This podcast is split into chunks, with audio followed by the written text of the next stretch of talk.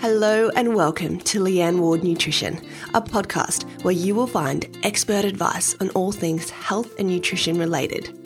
Each week, we will discuss my three niche areas of gut health, emotional eating, and sustainable fat loss.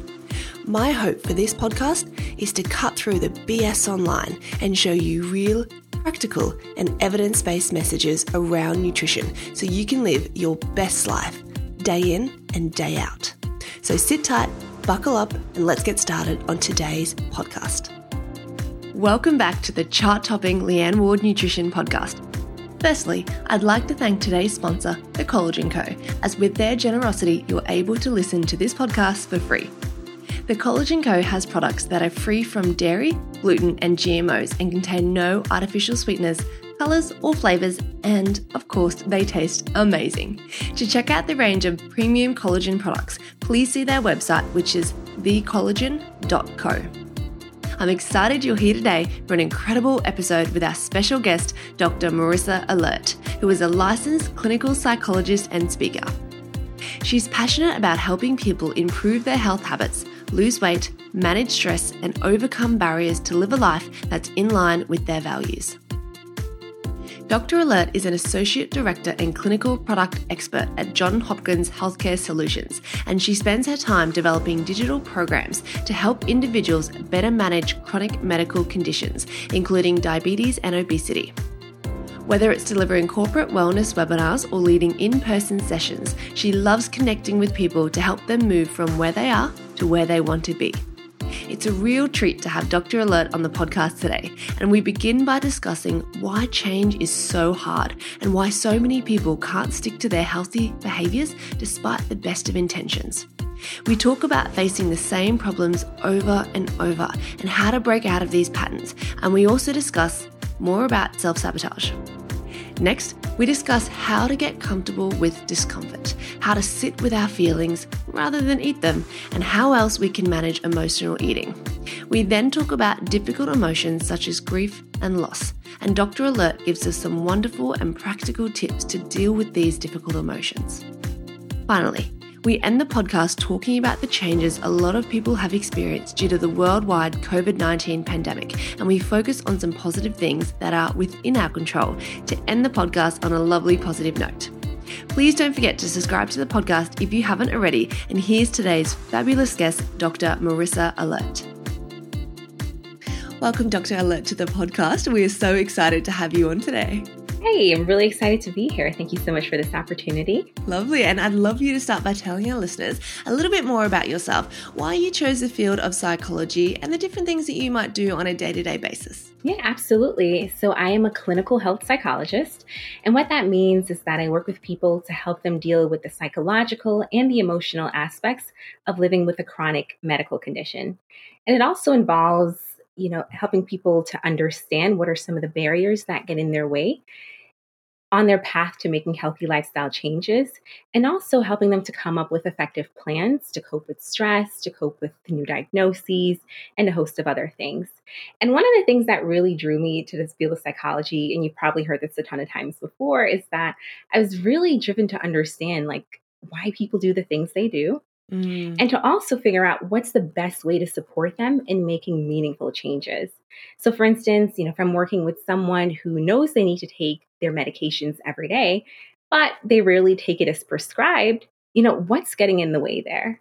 And how do we work together to address those barriers? Or, for instance, someone who's trying to lose weight and, you know, they reach a certain point and then they regain that weight, you know, what's the best approach to help them to reach those goals? And again, how can we best work together to achieve that? Mm. So those are just a couple things that uh that uh that I really enjoy about the field. Yeah. Such a um just such a rewarding field to work in, isn't it? It really is. And in terms of what I do on a daily basis, so I'm fortunate in that every day, well every workday, I get to bring my experience as a health psychologist to help develop digital programs that focus on diabetes management and helping people to cope with mental illness and also lose weight. And so, one of the things that I'm really driven by is making sure that all the research, all the knowledge, and the evidence that we have about behavior change isn't just stuck in, you know, academic or medical institutions, but is out there for people who can really benefit from them. I love that. And there's such a big gap, I feel, between there's so much great new upcoming research, but trying to translate that into, um, you know, easier to understand messages for the general public. That's a big step at that. There's, there's, it's missing, isn't it? It's a big link yes. that's missing. There's so many great academics, but they're not really able to translate that into messages for the general public. So what you're doing is, is incredible. Well done. yeah. Thank you. Yeah. And that's, and that's, exactly what it is. It's no one's going to go on Google Scholar and find out, you know, let me find, you know, there's um there's a ton of psychology journals. They're not going to go and plow through those. A lot mm. of them mm. you have to pay for mm-hmm. and figure out, you know, what's the latest and greatest. And so I think it's really important for us as health professionals to always think about what's the best way that we can disseminate this information and not just throwing it out there, but like you said, doing it in a way that's going to be accessible to people. Yeah, definitely. Yeah, I've seen some um, wonderful health professionals that I follow online on Instagram. They're like, "I'll put this study here, I'll link it," and then I've got up and swiped up and read the study, and I'm like, "Whoa, this is this is quite high level." Like even I have to sort of not multitask and really focus and be like, "Okay, there's a lot of big words in here," right? and just understanding that it's great to have these some of these studies really accessible, and people now understand like what is PubMed. You know, like it's becoming more of a familiar term to us, but it's just being able to translate that yeah. and even just look at the the quality of the studies as well, which is so important isn't it? Just because there's yes. a study with one message in it doesn't mean that that's now evidence based practice. Exactly. And that's a really mm-hmm. awesome point. Even now, my inbox is still flooded from these journals, quote unquote, yeah. that aren't actually journals. Like people pay to put their stuff in there, and anyone can essentially do a study. Yes. It's not necessarily or always peer reviewed, which is a process that makes sure that, you know, this study meets criteria and it's rigorously done. Mm-hmm. And so anyone can put stuff out there and people read and they're like, okay, this is true. But like you said, it doesn't just take one study to make something evidence based it requires a lot more, you know, research behind it. Wonderful. Oh, I'm so glad we're on the same page. I'm so excited to have you on the podcast. And the first thing that I wanted to talk about, being the the quote type of person that I am, I'm a very visual person. I've got quotes stuck all around my house, on my fridge, as a screen paper, on you know, on my um, my phone as the screensaver. And I read a quote on your Instagram, and it was so powerful. And I remember thinking, I have to ask Dr. Alert about that. It has to be my first question for you. And what it said was, um, I just found it so powerful. It said, sometimes the place that you're used to being in is not the place that you belong. Mm-hmm. And this was mm-hmm. so powerful. And I remember just thinking of my clients, so many of them struggle to change and they know what they want to do. They know the behaviors that they need to do day to day, but they can't seem to get there. So, why is change so hard? Is my first deep question for you, Dr. Alert. it's a big question. really great question, though. And I think it's something that a lot of people struggle with. Like you said, they know what they need to do, mm. but getting there is the really hard part. And one, of, let me just say too that I love a good quote. I have quotes all over the place, so I'm glad we're on the same page there. But I think when we think about change and why it's hard, it's important to take a step back and realize that change is not just about a one time thing. Mm. It's not as if like, hey, I'm going to exercise today and I'm good for the rest of my life. Nope, yeah. it doesn't work like that at all, right? exactly.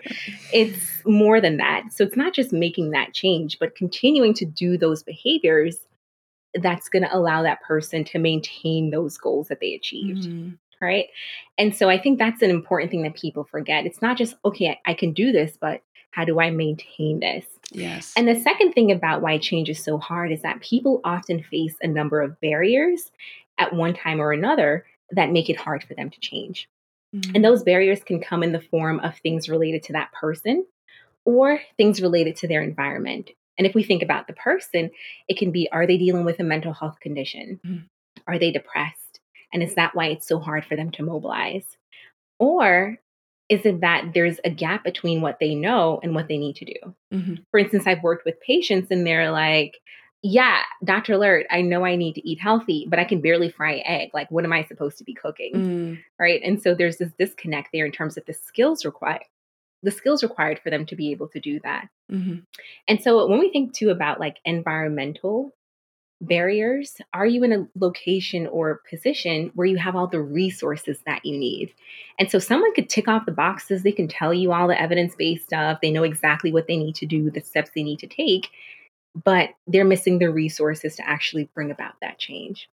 Another thing, too, um, that people often face is that if we think about just the day to day life that they're living, there's so many things that come up. I remember working with someone who commuted to work, and this is pre COVID, mm-hmm.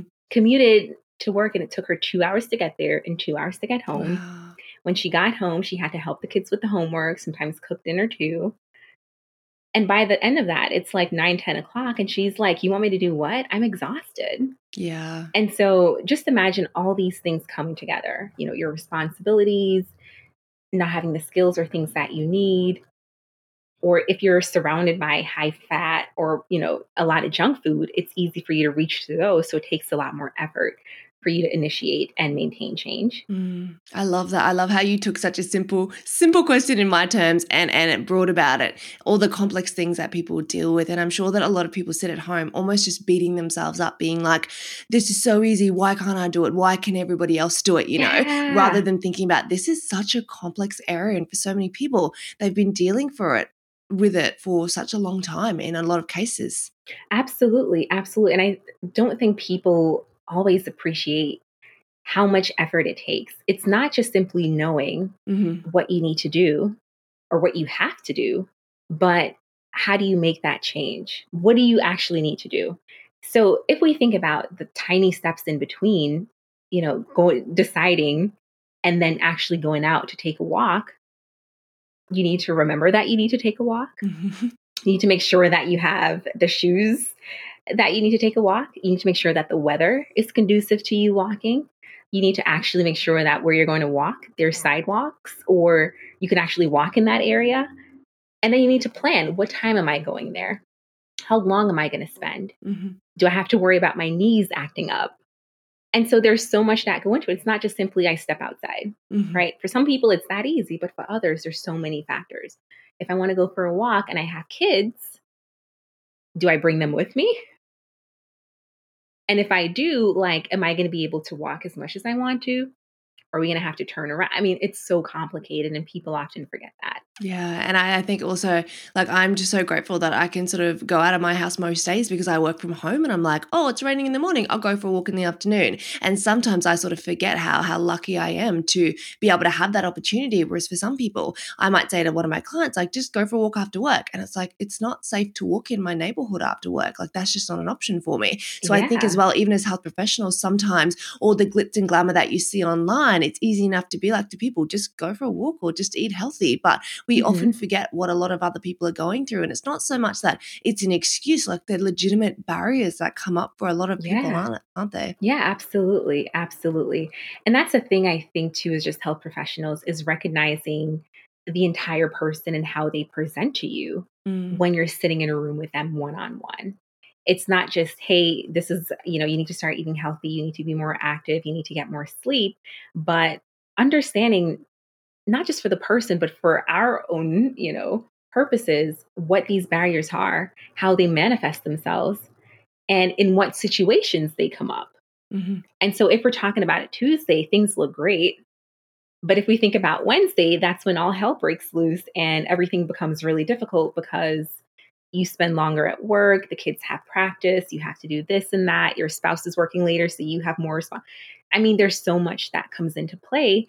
And oftentimes, when clients feel as if you don't fully understand their story, what's making it so hard, and then we start making recommendations, that can be really off putting. Mm-hmm. And so mm-hmm. I think coming from a place of understanding, like, help me understand why this is so hard for you. And again, it's not about excuses, but the reality of the situation. Mm, I love that. And that would actually be such a wonderful exercise for people at home to do as well. Because I quite often get the the question from people and they say to me, you know, they might say into my DMs or send me an email and they say, Leanne, I've been dealing with the same problem or the same issue. And maybe let's just take a common issue that a lot of people sort of struggle with is weight loss and actually being mm-hmm. able to maintain that. And they say, I've been trying to lose weight for the last 10 years. I cannot break out of my patterns. I know what I need to do, but I just can't get there. I just have the same problems that pop up again and again and again.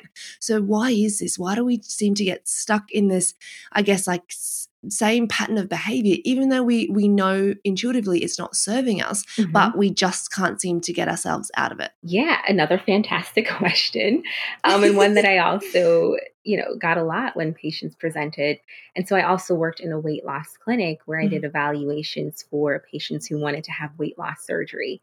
And they're, you know, hearing that story over and over again is that I've been dealing with this for years, for as long as I can remember.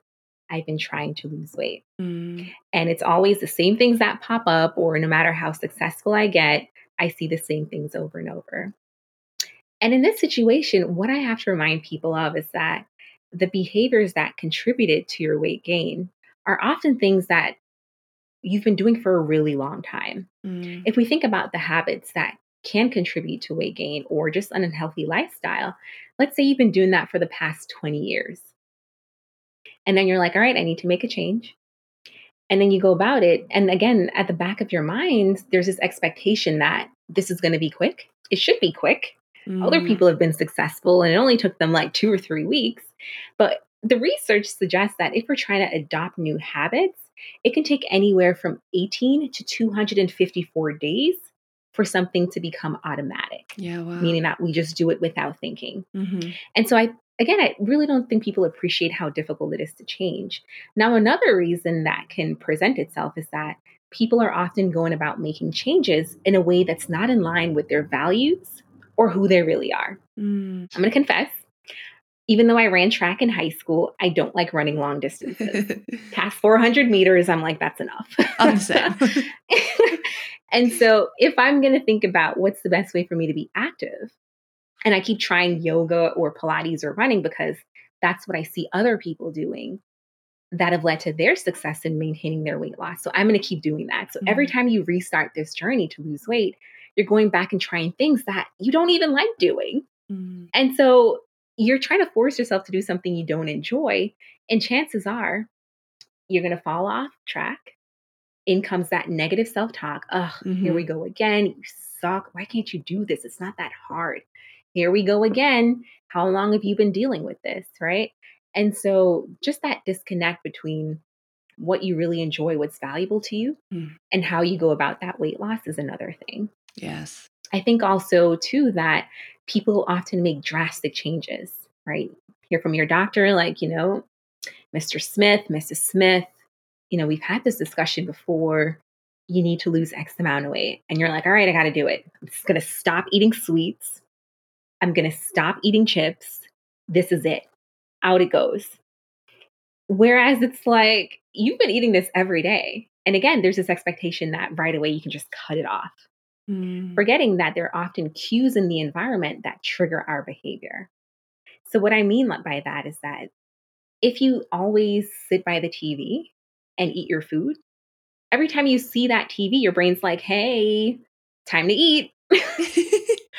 And so we try to make these changes, ignoring the fact that there are cues in our environment that trigger us to eat, mm. not eat, be active or not be active. And those often aren't taken into consideration. And not just environmental cues, even um, like emotional cues as well, isn't it? Like the minute we've had a bad day or the minute we're stressed, you know, a lot of people like, where's the chocolate? Where's the mm-hmm. wine? Where did I put that wine bottle? Like it's sort of, it's not even just like environmental cues. Like if you can overcome some of those things, it's also some of those like um, emotions that a lot of people are triggered by as well, isn't it? Exactly. Exactly. And I think that's a really excellent point is that these cues and triggers don't have to be something physical and that we can see them. They can also be emotional, mm-hmm. right? It can be things within us, it can be other people. You know, if you work with someone who's really stresses you out, and like you said, you can grab, you know, a chocolate bar, some candy just to get through that meeting with them and keep your cool, then seeing that person can be a trigger mm. for you to want to eat unhealthily. And oftentimes people don't recognize or are aware of the things that trigger their unhealthy patterns. Mm. And so they go about making changes without addressing those triggers, either removing them, thinking about how to effectively deal with them. Because in some cases, you can't get rid of it. Mm-hmm. You can, like, I'm going to throw away the TV, and your family's like, whoa, yeah, yeah, yeah, yeah pump your brakes. We need to watch that. That's not the right way to go about it. So the question then becomes, well, how do I deal with this? Yeah. Right. Could yeah. you rearrange your furniture? That can be helpful, but also thinking about that. But I think just when people are dealing with this question of Why am I here again? Why am I dealing with this again? It's really important to take a step back and ask, you know, what really is the problem? Mm-hmm. And try to be as clear as possible about that. Because a poorly defined problem is going to lead to poor solutions, right? There's going to be a mismatch between what you're trying to achieve and what you're doing to achieve it. Mm-hmm. And also think about, you know, if you're focusing too often on things that can't change versus things that you do and can exercise some control over. I love that. And like when you think about the things that aren't working, a lot of people will go, Well, you know, I've tried it and I did it again and I did it again and I did it again. And I'm also like, were you just doing the same thing over and over and over, but masking it in a different color? Like, were you just trying a new diet every January the 1st? You know, were you just trying exactly. a different type of exercise that you still didn't enjoy every, you know, every Monday morning when they're restarting over on Monday? So, really, as you said, taking a step back and rather than just wrapping it in a different, you know, shiny coating, it's still the same thing that you're trying to do, which has led you to fail every single time. So, it's sort of taking that step back and going, what is the actual problem here? Or why do I, why do I struggle with this same exact problem over and over and over again. So I really like that. Absolutely. Absolutely. And also, I think people don't often account for what can go wrong when they envision themselves, you know, all right, it's Monday, new week, new me, right? I'm going to go ahead and I'm going to address this problem. I'm going to really focus in this time on being healthier, on eating healthier so I can lose this weight. Mm. And in their minds, they envision everything going perfectly. And rarely do people stop and think about, okay, every Tuesday I have this obnoxious meeting. It stresses me out. How am I going to deal with that? Because I know that's a given. Mm. Or, you know, my partner is going to be getting on my nerves by the time it's Thursday. How do I deal with that?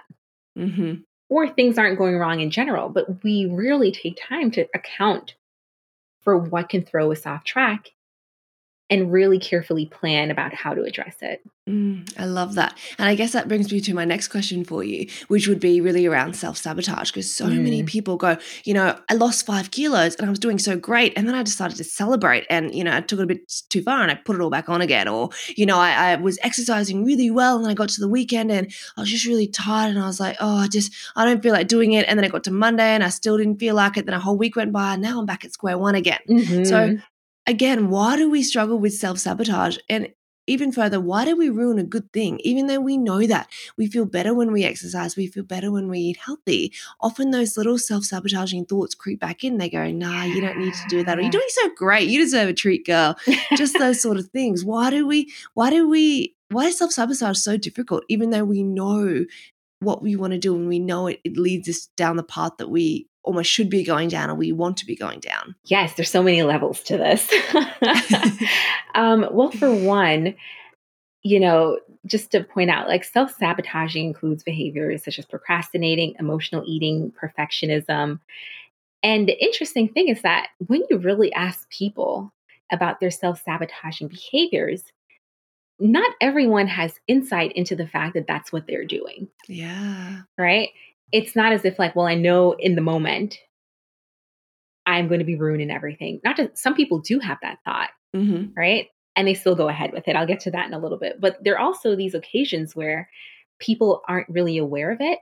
And sometimes it's because the consequences aren't always immediate. Mm-hmm.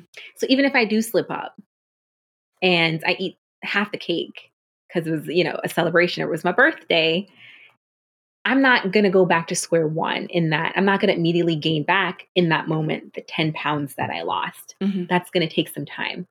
It's the self talk that happens after that. Like, oh man, I messed up. Here we go again. Mm-hmm. This was supposed to be a different week, Marissa. What's going on? What's the point? And then we fall right back into our own cycle. Mm. And so you mentioned something about these thoughts that we have, mm-hmm. and they're incredibly powerful. And if we're not able to recognize that one, a thought is just a thought, and to just notice that, or if we simply believe everything that we say or we go with it, and that can be, hey, you've done so great. Why not celebrate? You know, do it. Yeah. And you're like, yes, I'm going to do it. You pat myself on the back. I've been working really hard. Like, let's do it. You don't stop for a moment to challenge that thought. You just accept it. You go with it. Mm-hmm. Same as if when people slip up and they're like, oh crap, here we go again. It's like, well, no, here, slipping up is normal. As I'm working to change, change is hard. I should be able to be compassionate towards myself. Mm-hmm. But people, that first thought that comes to mind, they go with it. Another reason people often tend to self sabotage is that they don't have effective coping skills. Mm. They can't effectively cope with stress, they can't effectively cope with difficult emotions. And so, even if it's not difficult emotions, with emotions in general, so if I'm celebrating, how do I celebrate? Mm-hmm. Is it always have does it always have to be with food? Mm. Or if I'm having a really tough time, do I always turn towards food or do I always turn towards drinking? What is it that I do to cope with these stressful situations? And oftentimes, what I see is that a client's doing really well, and then there's trouble at home, or their caregiving responsibilities increase, or you know something happens that increases their stress levels. Mm. And in that moment, it's what can I immediately do immediately do to comfort myself? And what do we know works? The things that they've been doing before they try changing these behaviors. That's what they revert back to. Mhm. And I think that's why it's really difficult at times. Yeah, definitely. And also, I find that, and I'm sure you get this question a lot as well with self sabotage. Sometimes it's not even the person. Often it's somebody. It's it's a loved one. You know, it's I go to my mum in law's house and she just constantly feeds me, or you know, I'm really good and I'm having a great week, and then my partner wants pizza and beer and ice cream tonight. So how Mm. do we deal with that self sabotage from? People that love us. You know we don't want to offend them. We don't want to um, you know say no to them. But at the same time we're good here. We're all on track. But it's other people that want to derail us. How do we how do we deal with self-sabotage from loved ones as well? Yes. One, important to recognize it, that this is happening. And two, to remind yourself, like, these are what my goals are. I understand that this is how they express their love, this is how they show their care and support. But you need to let them know. mm, And I think oftentimes the way people go about that is that it makes that person who think they're being supportive or helpful, you know, they do it in a way that pushes that person away. And so you need to stop telling me that we need to get pizza. I'm trying to stay on track. Or, like you said, we may feel guilty about saying no. mhm. And the thing is that there are a lot of ways to say no. No is it. One, nope. Simple as that. yeah And I think if we explain ourselves, you know, to your in-laws, for me it's my grandmother. I can walk in the house and I'm she's like, "Are you hungry?" is the first question. And I'm like, "No." And then I hear in the kitchen as she's bringing out this ginormous plate of food, and I'm like, "Grandma, I just said I'm not hungry. I ate before I got here." And she'll put mm. it down in front of me, yeah and I'm like, before it used to be like, I'm just going to eat this anyway. I mean, it does look really good. I know it's going Mm. to taste good. Mhm, And I don't want to offend my poor grandma. mhm, And so that, in that instance, it becomes a matter of boundaries mm, and be able to clearly express, you know what, I really appreciate the time you took to prepare this meal for me.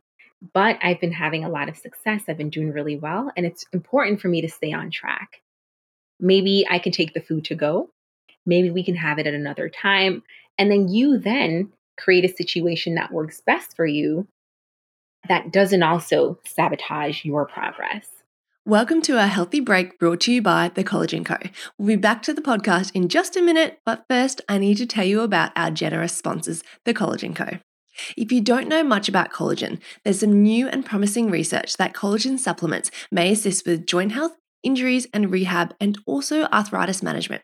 In small trials, oral collagen has been shown to reduce exercise related joint pain, and there has also been some research showing promising results with collagen and vitamin C on ACL repair and recovery times.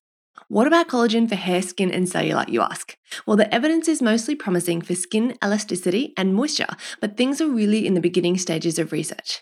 There are some double blinded, placebo controlled studies which indicate that collagen supplementation can improve skin elasticity and moisture and even reduce wrinkles, and I'm really excited to see where some further research takes us in the future. There is also a randomized control trial of 105 women with moderate cellulite where collagen supplements resulted in a clear improvement in skin appearance. But again, I'm really looking forward to seeing some more research in this area with more participants, but I am a fan of what I'm reading to date. Thanks to our sponsor, The Collagen Co., you can find their premium range of supplements which are free from dairy, gluten, and GMOs and contain no artificial sweeteners, colors, or flavors. And of course, they taste amazing. To check out their range of collagen products, please see their website, which is thecollagen.co. Let's get back to our podcast. And then you then create a situation that works best for you that doesn't also sabotage your progress. Mm, I love just how positive you made that sound as well. Rather than, Grandma, no, no, I told you last time, versus like, Grandma, thank you so much for that. That was such a beautiful thought. Can I take this to go? Like mm-hmm. you just reframe that in such a positive way. I love that. And I think often we we get so caught up in, oh my goodness, this is going to drown me, that our emotions come flooding out and it mm-hmm. sounds almost negative to the other person when all they're trying to do is love and support us. And that's almost like their love language, isn't it? And my mum's very much the same. She's a feeder. That's how she shows that she loves yeah. us. She feeds us. and she has been doing since we were we were babies. yeah. And so I think that just um I guess acknowledging that in a really positive way is so powerful as well. Absolutely, absolutely. Yeah, and I think what's also helpful is letting that person know how they can best support you. So instead, you know, once you let them know, hey, I'm working on this or reaching this goal, you know, grandma, what would be really helpful is that I'm, you know, I've been trying to try new recipes. You know, what do you think about trying to make me this dish or some other healthy version or option mm. so that it's still giving her an opportunity to feed you, but feed you more so on quote unquote your terms. Yeah. Right. Yeah. Love it. Or me, I'm such a tea person, and I might go to mum. Like, mum's a tea person as well. And I say, No, mum, you know, um, remember I said I ate before I came? Like, can we have a, a nice cup of tea? I noticed you had a new one in the kitchen. And mm-hmm. that changes her train of thought. And she's like, Oh, my new tea collection. She'll go make me like a green tea and a jasmine, or she'll go make me, you know, some like a fancy cup of tea, more so than just a standard, like we normally will have just like a, a English breakfast with milk or something. She'll go mm-hmm. and make mm-hmm. me something from her fancy new tea collection. And that way she still gets to, you know, provide for me, love me, care for me, that sort of thing. But it's not yeah. her making a, a, six course meal for me like she might normally do, which is wonderful awesome. as well. yeah, I can't complain. She's actually she's a wonderful cook, and me and all my siblings go over. We have like a, a Tuesday night routine, and we go to mom and dad's for dinner. So it's mm-hmm. lovely because they get to see us. We get to you know see our siblings and that sort of thing. And it's always it's entrees, it's mains, it's desserts, and often oh. I have to be like, Mom, we don't need this amount of food.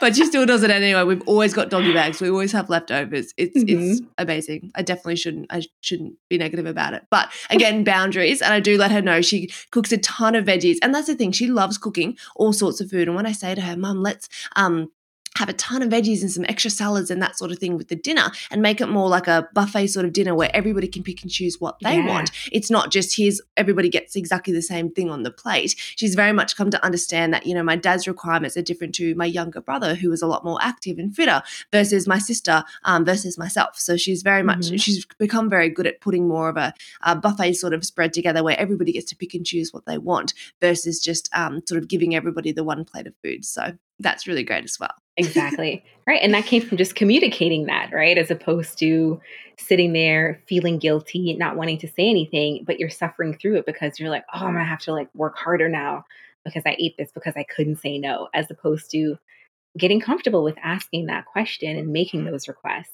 so that you can stay on track. 100%. Yes, I love that. And you mentioned comfortable and this was something that you are very passionate about and the title for this podcast is is getting comfortable with discomfort. And I feel like so many of us run a million miles in the opposite direction when we feel even just the slightest bit of discomfort. And I know that you're super passionate about this topic. So, can you let our listeners know why this is and why sometimes it's beneficial to be able to just sit with that discomfort? Absolutely yeah, here comes a quote. So there's a quote that says, you know, out of difficulty grows miracles. And I wholeheartedly believe that. Mm. And I mm. also believe that growth and change occur when we push through, you know, the discomfort that comes from dealing with difficult situations. Mm-hmm. When we run away from things that are tough, we often miss out on an opportunity to learn about our strengths, what we're capable of, and also the things that we need to improve. And like you said, too often, if something's really difficult or it makes us feel uncomfortable or unpleasant, we run away. And you know what? That's completely understandable because no one wakes up and they're like, all right, what can I do to feel really depressed today? yeah. Let me seek that out. Or yeah, what can I do that's going to cause me a significant amount of grief and pain today? Let's see. Hmm. Yeah. no one does that, right? Yeah. And so, but I think just being able to recognize and have this mindset that, you know, when I'm dealing with challenges, it's an opportunity to grow. Mm. How can I learn from this situation? How can this better my ability to do X, Y, or Z? And just having that mindset, and it's not something that's acquired overnight. It, again, it takes time.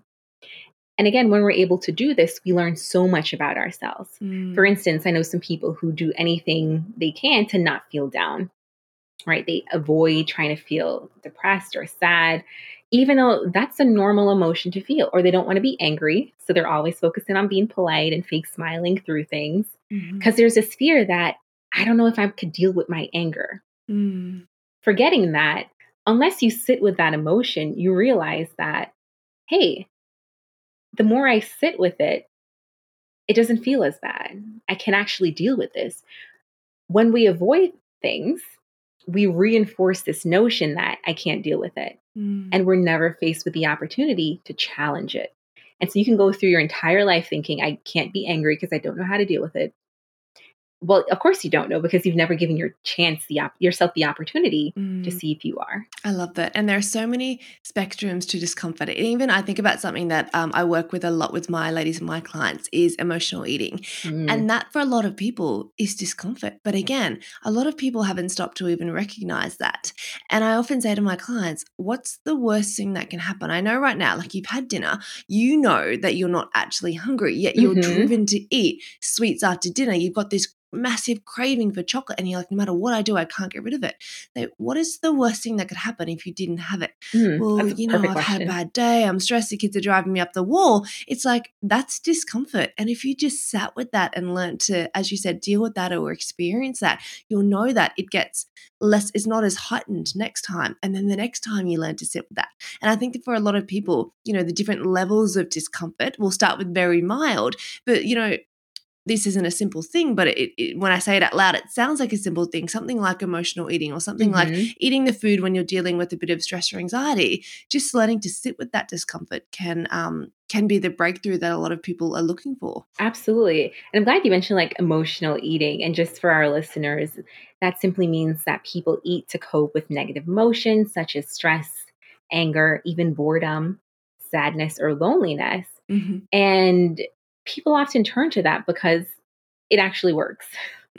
Not and let me let me just let me just clarify what I mean by that is that when we turn to these foods that often tend to be high in fat, high in calories, high in sugar, and we eat them, we enjoy it. It's satisfying. Mm. And it actually decreases our stress hormone, cortisol. So in that moment, we feel a bit of relief. Now, the problem comes in in that whatever caused you to want to eat emotionally, that problem is still there. Mm. And oftentimes people recognize, like, oh crap, like I shouldn't have done that. This is going to derail me. And in comes this really bad feeling that they have about what they just did. And so, you know, it totally makes sense that people do that. But I think, like you said, thinking about, you know, what's the worst that can happen?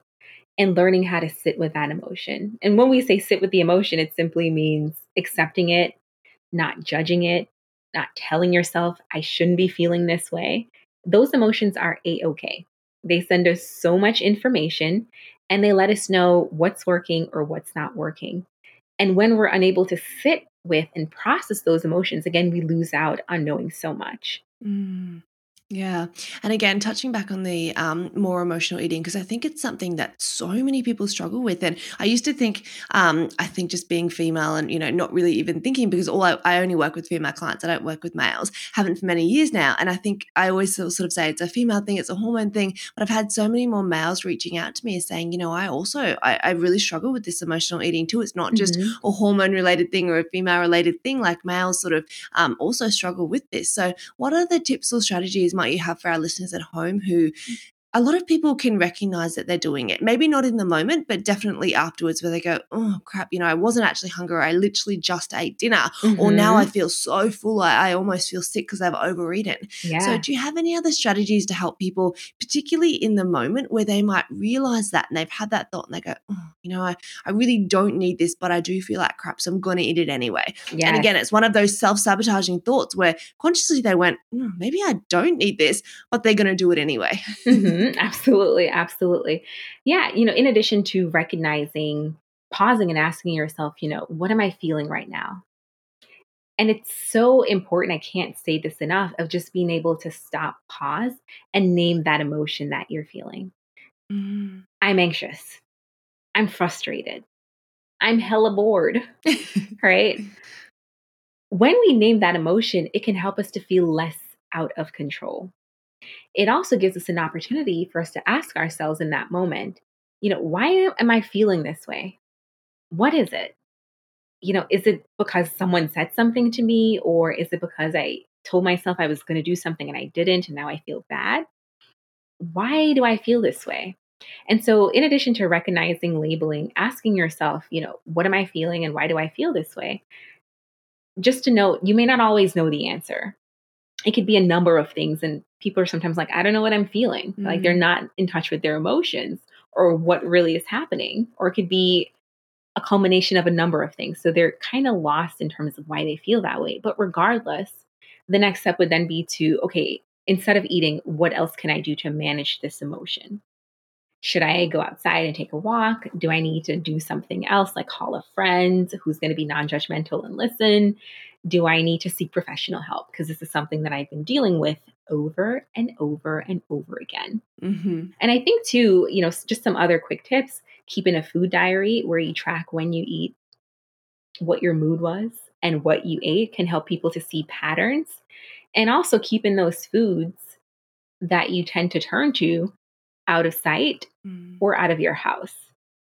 Or if it's there, keeping it in very small quantities so that it's, if you do have to eat a bag of chips, it's super small and then it's finished before you know it. And you're not consuming as many calories as you would if it was a bigger bag. Mm. Yeah, some great tips there.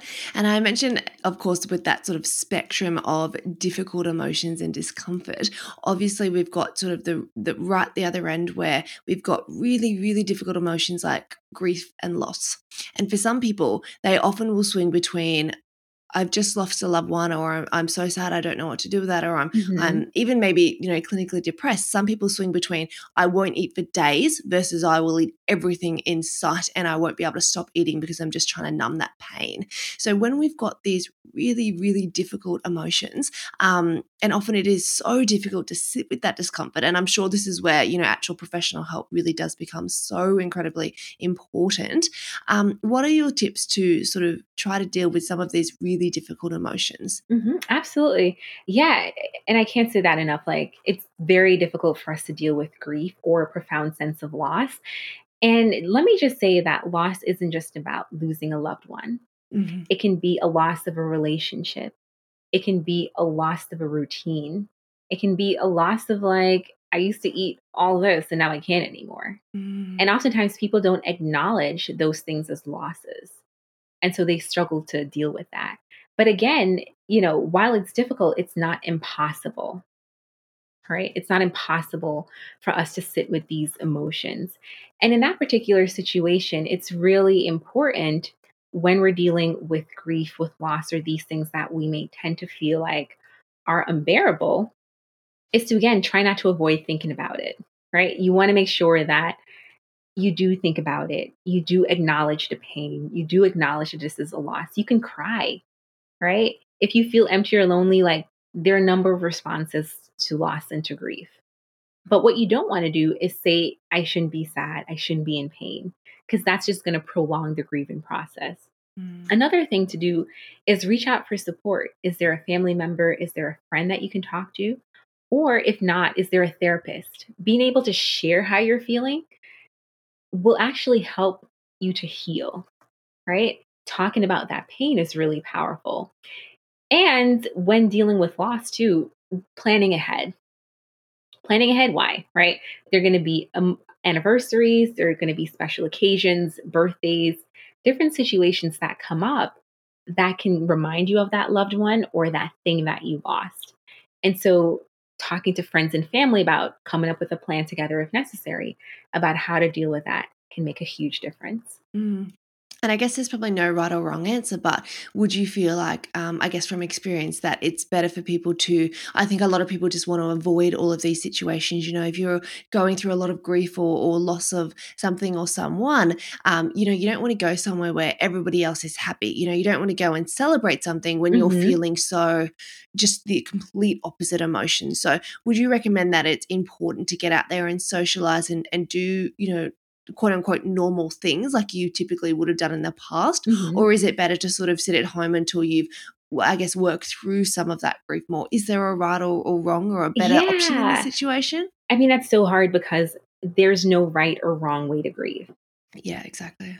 And there's no time period after you experience a loss that, especially if it's a loss of a loved one, that you should quote unquote get over it. Mm. And oftentimes people again these thoughts come in you know they probably saw how someone else dealt with that loss and they're like well i'm not like this person. This self comparison comes in and it's been you know 2 years and my aunt or cousin got over their loss in like a year. What's wrong with me? Like mm-hmm. i should not be feeling this way. Those should statements or i should not be reacting in this way. And i think it's important to do what works for you. If you don't feel like going out because you're like, this is going to suck my soul dry. It's just going to drain the life out of me. Seeing people happy, I'm not ready for that. Mm. And if you're not, it's okay. And it's okay to let other people know that you're not ready, mm. as opposed to trying to push through it. And if you are, you're like, you're like, you know what? What I need more than anything right now is to be around people. Do that. Mm-hmm. Right? Again, there's no right or wrong way. I love that. And even going back to what we were talking about before in terms of boundaries, a lot of people who have experienced a lot of, um, you know, a grief and loss, people will say to them, oh, this will be good for you. Or, you know, you should do this because this will help. Mm. And again, how nobody knows how anybody else is feeling. So trying to yeah. establish those clear boundaries, like you said, but in a positive way, like, thank you, um, you know, so and so, really appreciate that. But right now, this is exactly what I need. Um, mm-hmm. Um, so I like how you, how you, yeah, good way to bring back some of those boundaries that we were talking about very early on and absolutely. sort of applicable for this situation as well, isn't it? Absolutely. Absolutely. Yeah. Boundaries, we can integrate them into every aspect of our life that has to do with dealing with people and dealing with ourselves too. Lovely. And probably it feeds in really nicely into my next question for you. Again, dealing with loved ones, because I think so much of our struggle through life is just the opinions and judgment of others, particularly with our loved ones. But say somebody's gone through a very significant life change, like they've um, had a divorce, they've gone through a big relationship breakdown, perhaps they've, um, you know, come out in terms of their sexuality, they may have done a full 180 on their career. You know, they went from massive corporate job to entrepreneur building schools in Africa or something like that, mm-hmm. just a complete 180 on their career. How do we deal with this judgment from other people that go, you know, you maybe you shouldn't have done that or are you sure you want to do that? or is that the best thing to do? You know often p- people feel like we should do things a certain way you know like we should be on a certain timeline or we should live our life this way. How do we deal with that judgment where we know that you know the person loves us we know they're mm-hmm. trying to help but we know deep inside that we're doing the right thing for us or this needs to happen for us? So how do we again create those boundaries in a loving and respectful way to to sort of say to our loved ones, "This is my life, and this is what I'm going to do with it." yes, more or less, right? In a nice yeah, way. Yeah. yeah, I think you know these are these can be some very difficult conversations to have. Mm. But they're important conversations to have, right? Again, this is the idea of getting comfortable with that discomfort. Mm. You know, someone is there, and every time they see you, they're like, you know what, you really made that wrong move switching to that job mm. or you know you really should have taken that position or you know what this guy or this person was the best for you i really don't know why you got a divorce. Mm. and every time you see them you're not saying anything. So i think it's important to have that uncomfortable and that difficult conversation where you sit that person down and you talk about it. You don't get defensive. You have use that as an opportunity to acknowledge what their concerns are Hey, mom, I understand that you're really worried about if this is the best decision for me.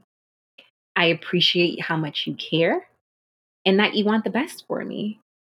But I've spent the past 12 months planning out and figuring this out. And I realize that this is what's best for me. What would be really helpful is that if I can get your support, because that would mean the world to me. And I understand if it's too much for you to support me, but again, this is why I made that decision. Mm. And so in that situation, a couple things happen. You acknowledged their perspective and point of view. You acknowledge their reason why they might be bringing that concern to you, right? They care. They may not express it in the best way, but in a lot of instances, it's coming from a place of concern. Mm. And so you acknowledge that. So that person feels heard, but it also gives you an opportunity for you to share your side of the story. And I think to remember is that everybody has an opinion about what you should do with your life. Mm. You ask 10 people, you're going to get 10 different answers. and so it's important for you to be focused and centered on what's meaningful for you and being clear about that. Otherwise, like you hear from other people, you're going to be seesawing between what you should or shouldn't have done. Mm. I love that. And you almost provide us with just the perfect script that I'm sure some of our listeners at home are going to take and, and use that and adapt that because I was thinking of all of these different scenarios, again, from what sort of mild discomfort to very, very uncomfortable situations that you could have used that just same sort of script and take that really positive, you know, acknowledge it, make it positive and then sort of say, but this is my life and this is what I'm going to do. And again, mm-hmm. creating those really firm boundaries, but still doing that from a place of, I love you and I respect your opinion as well. Absolutely. Absolutely. Yeah. And, and I mean, it's tough. It's, it could, they can be really tough and uncomfortable. Mm-hmm. But I always think about, you know, is it going to be more uncomfortable for me to stay the same versus for me to change? Mm. If I have that conversation, it could open up so many more positive opportunities as opposed to every time I see this person, I have to deal with this angst and tension because I know I'm going to get this speech or hear from them about this. And in that, you know, in that little speech or example that I gave, you can also be more specific about, you know, it really bothers me mm. when you mention X, Y, and Z, or you tell me this and let them know exactly how what they're doing is impacting you because they may have no idea. Mm. The first 50 times they told you, you smiled and you're like, okay. when that's not how you really felt. You're like steaming and getting angry inside and you're getting frustrated, but you put on a smile. And so you're sending a wrong message to that person. They're not feeling as if, hey, you're offending or bothering me. It's all right, you know, I'll think about it. Or, you know, I'll I'll I'll really consider that when that's not the case. Mm, 100%. I couldn't agree more. And I've sat through a lot of times where friends have come to me with one story and be like, oh my goodness, this is so frustrating.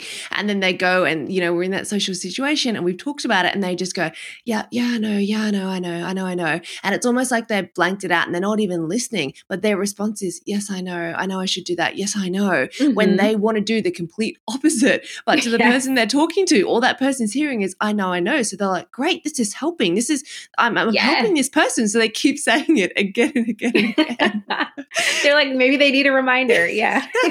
yeah. So actually catching yourself and being present in that conversation and steering it in the direction that you want it to go rather than just saying, yes, yes, I know, I know, to hurry the conversation along and, you know, change the topic exactly. is so incredibly important. Exactly. Yeah. And as you mentioned, just the levels of discomfort. Like if you're going to have this conversation with this person, what 10 times over the next six months it's going to be uncomfortable every time so what discomfort do you want do you want more discomfort now and deal with it? Or do you want the mini levels of discomfort the next 10 times you see this person? Exactly. Exactly. Yeah and you know oftentimes people don't look at it from that perspective. Mm. do i want to deal with this one moment that could be uncomfortable? You don't know if it will be. It mm. could be but you haven't actually had that discussion. And it could turn out really well but that avoidance kicks in. You're like, mm, it's going to be uncomfortable, so I'm not going to do it. It's going to be horrible. So we like, you know, fortune tell. If I talk to my mom or my dad about this, or if I bring this up to my boss or my partner, they're going to flip out. and we're like, you don't know how someone's going to react in the future. Maybe you can think about how they reacted before, but this is a different situation. Mm. And maybe your approach is going to be different this time. So they can react in a way that could surprise you, but you never do it. So, yep, don't know. Exactly. Yeah. And again, that brings me back to just, again, a, a, simple thing that so many people struggle with. Again, I should stop saying simple because it really isn't, but the emotional eating part of it. Again, you're sitting with that, you're letting go of that discomfort right now, but you're going to continue to feel that discomfort for a long time afterwards because mm-hmm. you know that you weren't really hungry. You knew that you were avoiding emotions. So again, people look at, they forget about the discomfort that they're going through right now because you want to change. You want to lose weight to help your diabetes, to help your knees, to help your health conditions, whatever it is is, but they get caught up in that moment where they forget about that they're already uncomfortable but they're feeling more uncomfortable by doing this certain behavior. So again, yeah. trying to think more of that long term, isn't it? So it's, it's better to sit with more of the discomfort now to almost ease it and make it easier to deal with long term, isn't it? Mm-hmm. Absolutely. And again, it doesn't mean that once you have that conversation, you know, the sun's going to come out, everything's going to be glorious. but in that particular situation, you're able to address the situation. You're not carrying that burden of, oh, man, I have to deal with hearing from them again. Mm-hmm. Uh, other things may come up, but you give yourself the opportunity to practice that skill of speaking up, of being clear, and of setting your boundaries. And the more you do that, the easier it will become. Definitely. And less scary it becomes time and time again. Mm-hmm, absolutely.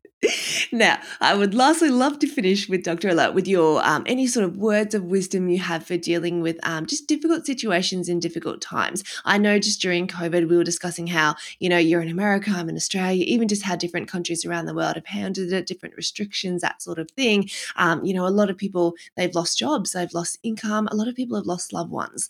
Um, so I'd like to end this podcast with just as a sort of a positive thing. So, how do we cope with changing times and learn to, I guess, focus on some of the positives and some things that we can control? Because during these times, there are so many things that are completely out of our control. Mm-hmm. Um, so, how do we sort of take back that power almost and focus on things that we can control so that we can continue to find those bits of positivity and gratitude throughout our day? Yeah, I think you hit the nail on the head when you said focusing on things that we can control. I mean, people have been dealing with a tremendous amount these past couple of months with COVID, you know, losing their loved ones, losing their jobs. And so it's really important to keep things in to keep things in perspective, mm-hmm. to recognize this is what I have control over. And that can be really difficult. You know, here in America, it's like you can control if you wear a mask but you can't force the person on the street or mm. walking into the store to wear a mask, you know, depending on the state that you're in. And that can lead to a lot of frustration. Mm-hmm. It can lead to a lot of anxiety. And so I really encourage people to ask themselves if they're struggling with, you know, what do I have control over? Is is there anything I can do to change this situation? Mm. Another thing too is that with COVID-19, it's led to a lot of people feeling more anxious and worrying a lot, worrying about if they're going to get COVID, how they're going to be able to cope, what's going to happen to their family, what's going to happen to their job. And worrying is a normal response to circumstances that we don't really know what the end result is going to be. Mm. The problem is that when we worry too much and it becomes excessive, it keeps us from problem solving. So I can either worry about what's going on in the here and now and think about how do I take action against it? Or I can think about the million hypothetical situations and come up with solutions for those hypothetical situations, which are just going to increase my anxiety anyway. And so, again, just staying focused on what you can control. And to leave you with a quote, Love it. Um, Desmond Tutu, he has a quote that says, Hope is being able to see that there is light despite all the darkness. And especially given these times, it's okay to acknowledge the things that are hard, that you're having a rough time, but to also take a step back and recognize that there are a number of things that you can be grateful for.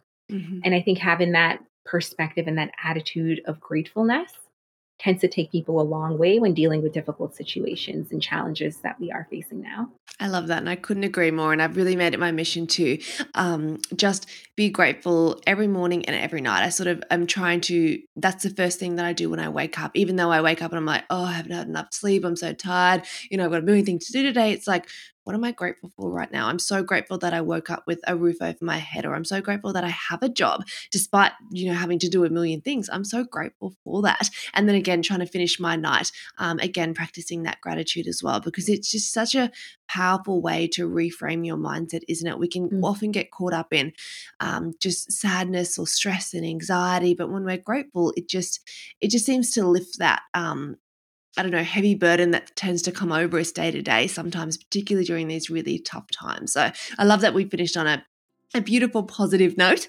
And Dr. Alert, I'd love for you to tell our listeners um, where they can find you. Can they reach out to you? Do you offer um, online consults? What are your social media channels? Yeah, so I'm working on building a website, so soon to come.